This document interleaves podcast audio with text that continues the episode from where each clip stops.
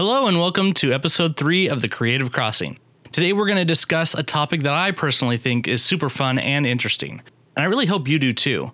We're going to talk about the importance and strategy behind mapping out your customer journey. You might be asking yourself, what exactly is a customer journey and how do you map it out? Well, stay tuned because we're going to answer all those questions and more in today's episode. Hey there, I'm Aaron. And I'm Brianna. And together we'd like to welcome you to the Creative Crossing, a podcast where business smarts and creative hearts come together to help take you and your business to the next level. Each week, we'll discuss topics around creative entrepreneurship, building brands, and the ever changing industry of graphic design. We'll also explore business best practices, technical tips, and all the best resources for boosting your creative process. So if you're ready to show up and make things happen, then let's dive straight into today's episode of The Creative Crossing. Okay, Brianna. So to start us off, can you first explain to me what a customer journey is and what is customer journey mapping? Sure. So when we are talking about a customer's journey, we are talking about the experience interacting with your company. Sometimes, maybe even before they know who you are, but they realize they have a need for a service or a product that you provide. It's sort of like telling a story, and along this story or journey, there are different touch points you'll likely make with the customer, be it in person, online, social media, however it is that you interact with your customers. A lot of times, people think that a customer journey is super simple. They find your company, buy your product, and then ta da, the story is over. But it can actually be a lot more complex than that and rightfully so, because a well thought out customer journey not only ensures that your customer receives the best experience with minimal hassle, but it can also increase the likelihood of them becoming a returning customer. You begin understanding the relationship between your business and your customers, but from the perspective of the customers. Depending on your business model and the different ways someone can interact with your company, your customer journey map may be, in fact, more simple. Think of it as answering how your customers reach the end goal, which is normally a purchase, by progressing from point A to point B and so on. In most cases, though, a customer journey is not so linear, especially if your customers can interact with you in different ways. So, let's say you have a website, social media, so on and so forth. The more ways that show up for your customers, or the more you want to build a true relationship with those customers, the more detailed and intentional you'll want to be with your customer journey map. And quite honestly, building relationships is a much bigger driver for success in the long run than just quickly pushing to one time sales. Oh, okay, I see. I really like that. I especially like how you mentioned that customer journey mapping can help you build relationships with your customers because you're approaching it from like this perspective of the customer themselves. Can you tell me a little bit more about how mapping out the customer journey helps build that relationship? Totally. And actually, to best explain this, I'm going to start with sharing a personal experience I had with a company where it was pretty easy to see they didn't have a solid customer journey map. I won't say the name, but this was a company I found online and I really liked what they had to offer. I wasn't ready to make a purchase just yet, but I did want to stay up to date about promotions and just different events happening with them. So I decided to join their mailing list. After joining their list, I immediately got an email as expected, and that email thanked me, welcomed me, um, joined me basically to, to interact with them, and it also told me what I could expect from them in the future. So, from joining the list, they said I could expect to get about one email per week and would never be spammed. For a while, the emails I got were really enjoyable, so much that I actually went back onto their website, made a small purchase of a digital product they had available, and downloaded a couple freebies for topics I was interested in. Over the next few days, I noticed that my once a week email turned into three, sometimes four emails every single day for about two weeks. It seemed that when I made my purchase and downloaded those freebies, I must have jumped onto a few different journey maps that were each set up to send out daily communication. I quickly got frustrated with the number of communications I was receiving and unsubscribed from everything. It was just way too overwhelming. So, earlier I mentioned that the journey maps are not linear, and this is a really great example of that. There are different journeys or paths that one single customer could be added to. So it's really important to think strategically about how all of those intersect. And if you have separate journey maps for each way that somebody interacts with your company, you have to think about how do those come together to ensure you aren't overwhelming your customer with too much interaction, but instead become really thoughtful about when and how you interact with them. Otherwise, they might just be like me and become overwhelmed, and you could lose that customer altogether. Sometimes, too much interaction can actually be worse than no interaction at all. It's funny you say that because I find myself unsubscribing from emails all the time because it just I get overwhelmed with so many mm-hmm. different like promotions or or ads or just things that they're wanting to promote to me. And I, like I am interested in their business but it's just too much. So I totally get what you mean there. Yeah no definitely. I've, I've had that very same experience and I'm sure a lot of our listeners have too which is why since we've gone through those experience we know that we don't want to make those for our customers so let me actually shift gears and share an example of a customer journey map done really well and I could easily talk about the masterminds over at Target or Apple who've mapped out their customer journeys so detailed that they know when to send you a notification because something you looked at four months ago finally went on sale. But instead, I want to share an example that is a bit more smaller scale and probably more relatable for small business owners my local vet's office. If you remember, we have a lot of pets in this house, and Aaron's smiling at me right now. over six people. We have over six pets. So we go to the vet, you know, we, we go to the occasion. vet kind of often. um, but our local vet's office has done a really great job when it comes out to mapping their customer's journey. I know that because as a customer myself, I continue to go back to them time and time again. Just like most people, when I first was looking for a new vet, I jumped onto Yelp and I looked at vets in my area. I looked at their reviews, their ratings. I wanted to know what people thought of them. When I called to make an appointment, it turns out I called a few minutes after they already closed. Rather than instructing me to only leave a voicemail, the recording actually encouraged me to go onto their website where I could quickly schedule an appointment as a new patient. When I went to their website, there was a schedule an appointment now button at the top of the screen, really easy to find, where I could access a calendar of all appointments available at that time. The vet also has extended hours because they know that most people work during the day, so making a vet appointment can be tricky if they close too soon. So I made my appointment and I expected to get a call the next day just to confirm my time. As expected, I did get a call, but they also gave me the option to fill out all my new patient forms prior to coming into the vet's office. Generally, vets will tell you to arrive 15 to 20 minutes before so that you can fill out all their forms on some clipboard. But instead, these forms were sent to me in advance so I can complete everything digitally a few days before actually coming in. So then our first appointment came and it went great. My dog was prescribed some medication. We headed home. Um, everybody was doing well. Then the next day, I got a call from the vet's office checking on my pet, which showed me they really care about her health and her well being. They also gave me the opportunity to fill out a new patient survey to give feedback about my experience as a whole. Every one of these touchpoints was an intentional part of the new patient customer journey.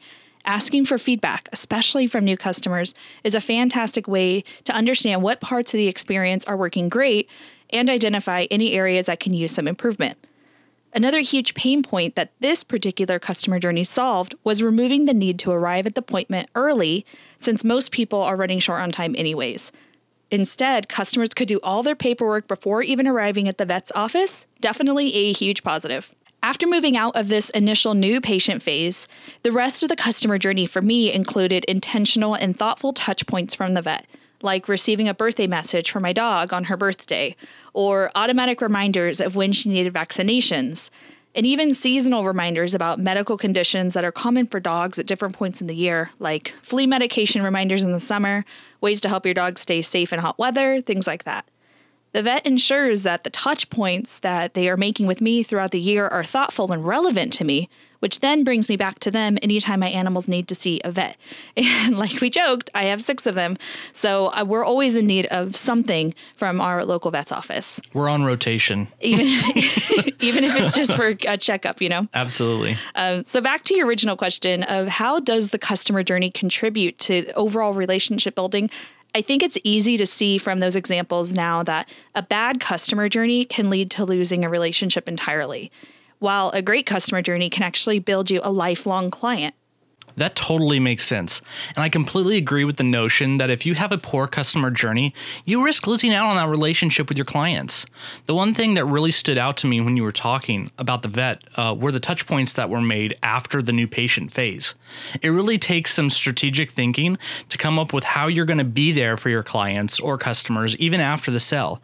It's so important to let your clients and customers know that they're important to you, you know? So, this all may sound daunting at first, but whenever you think about it, most of these touch points that were made were automated, right? So, all the work is done up front, which frees you up as the business or business owner to focus on what you do best, which is taking care of your clients. So, okay, Brianna, one final question for you. What are the different stages of a customer journey, and exactly how does one get started mapping out their customer journey? Okay, that's a really good question, and it's funny you say that's your final question because I feel like my lo- my answer is going to be pretty long winded, but um, let's go ahead and give it a try. So, while every customer journey does technically have a starting point, there's no one size fits all. Not every customer will go through the exact same stages, and a company will likely have multiple journeys since not all of their customers even are going to be alike. So, first and foremost, to kick off your customer journey mapping process, you need to decide what type of customer are you going to journey map for. Common examples of what I mean by this are are you wanting to map out your new customer journey or your returning customer journey? Those are probably the most prominent. Next, you need to decide what is the goal for the customer journey. Think of it as where are you leading them to? The goal is really going to help you then be able to reverse engineer the steps along the way in the customer journey. From there, Map out each step or phase your customer is going to go through and indicate the specific touch points or goals for each of those phases. Honestly, we could probably do a super long segment formally going through each of the phases in a lot of detail, and we most likely will one of these days, but just to keep things simple and allow our listeners to begin mapping out their customer journeys, here are the main phases I want you to use when you are mapping out the customer journey for your new customers. I think starting with new customers is, is a great place to start. I absolutely agree because it's those new customers that you're shooting for right now. And I, I think any new business owner is going to really appreciate because they're they're new. They're trying to find the people that they're wanting to serve. So I think that starting with that is a good idea. Awesome. All right, so first, again, you need to decide what is the goal for bringing in a new customer. This is going to vary based on the type of business or services that you offer. So, for example, let's say the end goal is that they purchase services from you to create their brand identity. Before someone purchases that brand identity, they're going to go through probably four or five main phases of a customer journey. Unless they just shoot right through and you get that magical unicorn customer who just all of a sudden decides to buy from you. But more than likely, that's not going to happen. So let's go through each of these different phases, and we're going to have these in the show notes for you guys. So feel free to just really listen intently as we go through these and know we've taken a lot of notes for you. But of course, if that helps you, go ahead and feel free to write those down if you can safely do so and you're not listening to this in your car. So, phase one is going to be awareness. This is where I want you to write down how is someone going to become aware of your company or your services? So, do you have a website, social media pages, mailing list, maybe a podcast? Write all of those down and decide how are you going to help someone become aware of your brand. For some, this might mean things like Facebook or Instagram ads. It may even come down to posting online with really strong use of hashtags and SEO or maybe showing up at networking events where business owners will be present. However, you push getting awareness out about your brand is going to be the very first step. And the key here is to make sure you are building awareness for the right customers, the people who are actually going to benefit from what you offer and would be interested in purchasing it. Next, phase two. Uh, this one's called consideration. So think of the consideration phase for a new customer as like a vetting process. The customer is considering your services, so now it's your job to make that experience a positive one. Maybe that means you lay out your website in a way that they can really get to know you and your services with videos, blogs, resources, however it is that you choose to do that.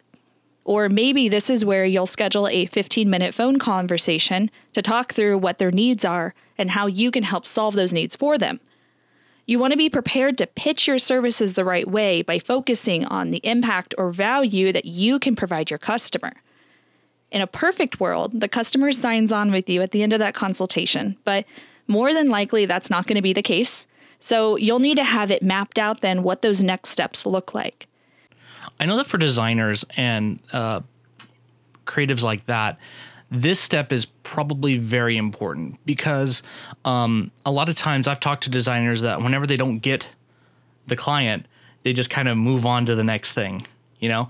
And, but it's showing up for the person that said no that's going to probably get them to return back to you, right? Yeah, exactly. So maybe after that initial conversation, you decide you'll follow up with an email to recap your conversation and maybe get their permission to add them to your mailing list so you can ensure they receive resources you send out to all your customers. That is a great idea. Yeah. That's a great idea. The biggest thing is you don't want that conversation to end. You you understand they haven't yet made a decision and so you can really help impact that decision one way or another by either actively showing up or just kind of silently waiting to see what happens. Okay, so what's phase three?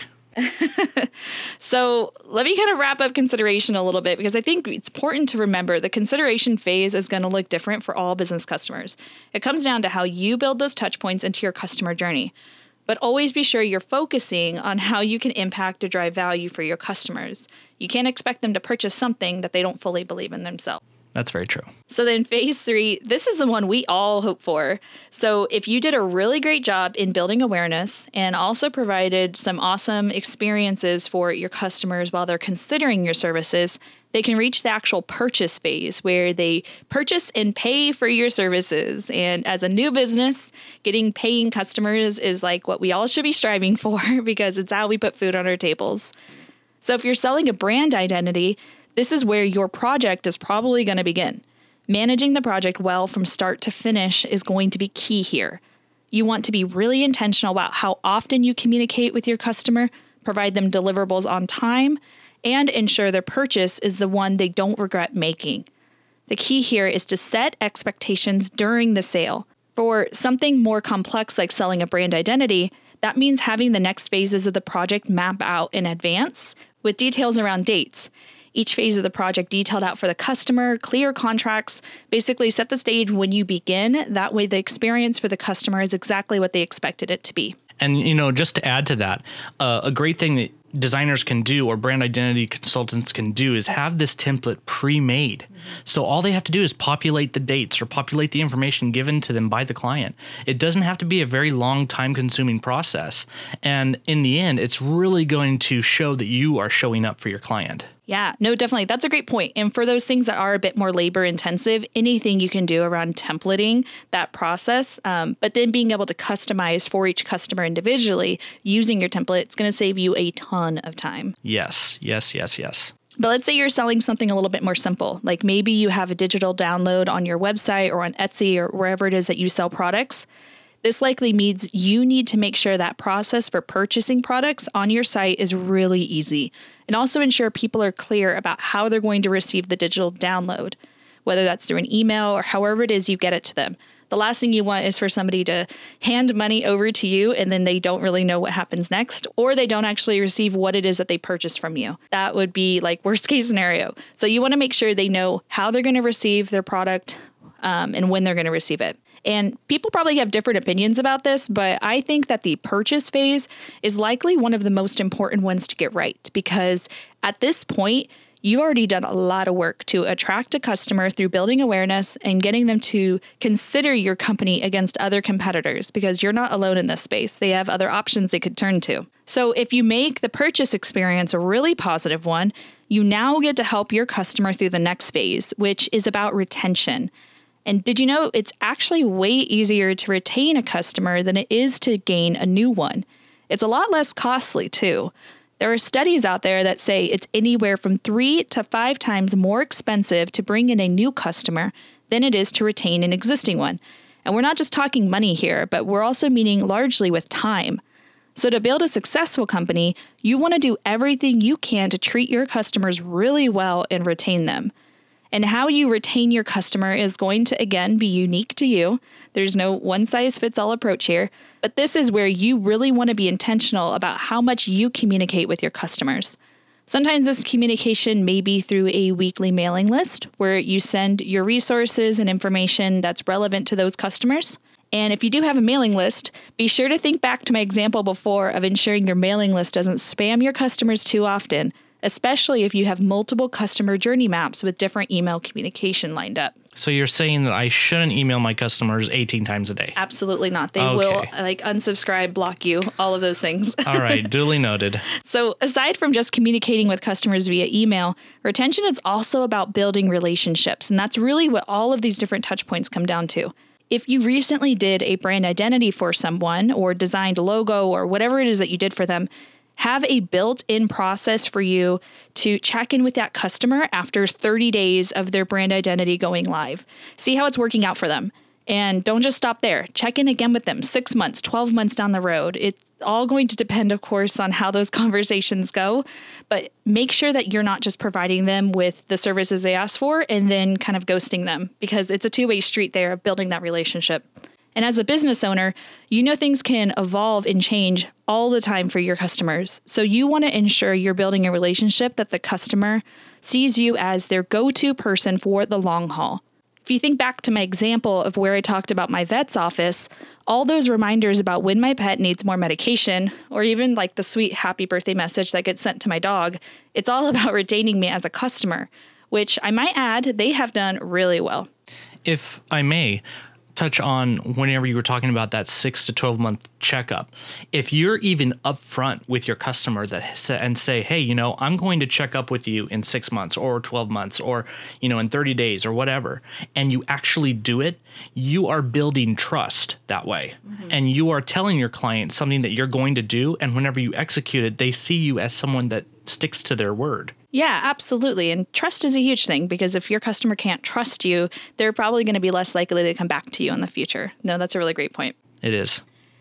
I guess it's it what we're trying to say here is retaining customers doesn't have to be difficult. There's not this like weird calculus type looking equation where you're trying to figure out how does X get you to Y to Z. Like it's not about just some random jumbo here. Thank God, because I suck at math. Just be sincere. Show your customers that you care and don't let them for a minute think that you have ever forgotten about them. And last but not least, if you have retained your customers well, they are likely to move into the last phase of the customer journey, where now they become an advocate for your company. That's like a really strong word there, advocate. Like it feels good just talking about Oh, it that. absolutely does. Like they're like an ambassador for you. Like they're they are talking you up. They're telling everybody to go to you. It's it's a great feeling, honestly. It is like they should get like a little pin they get to wear on their shirt. but I really, design a pin. What this means is that customer likes you so much, they are telling their friends, their families, and their colleagues about you. And let me tell you, word of mouth is the number one marketing tool you want out there for your company. It doesn't cost you a dime, and people are going to rely on the opinions of people they know a lot more when they're trying to figure out whether or not they can trust you than they will about what it is you tell them about their company. They know at the end of the day, you're trying to build a successful company, and their friends want to help them kind of do the same. So they're going to rely on their friends' opinions a lot more here. I'm not gonna lie. I feel like I need to go back and look at the customer journey for my new clients. Seriously though, this has been awesome, and I completely get what you mean whenever you say that businesses need to really be intentional about mapping out the customer journey and probably even building out a few different customer journeys. Absolutely right. You got it there. And correct me if I'm wrong, but from how I see it, those last two phases of the journey map, they're ongoing, right? Yeah, definitely. They're they're not like a start and finish and then they're over kind of thing. So unless you or the customer decides to end the relationship for whatever reason, you can continue to build lasting relationships. And once someone is already a customer of yours, I imagine building awareness and helping them consider your services probably looks a little different too than it would for someone who doesn't even know your brand at all. Exactly. So, like you mentioned, that's why the most successful businesses will have multiple customer journeys mapped out so that they can ensure they make the experience the best it can be for all of their customers, new ones and returning. This reduces the risk of losing a relationship altogether. And honestly, it's kind of like a people puzzle, but I feel like that's a lot of fun. It definitely does seem like a puzzle. Thank you for answering all my questions and going through the customer journey mapping for our listeners. Of course, I love this stuff and I could probably go on all day about it. So it's probably a good thing we're doing this in an episode format to keep me a bit more concise. all right, listeners, thank you for joining us today while Brianna took us through the importance of creating a customer journey map. And we hope that the framework that she provided us helps you to get started with creating your own.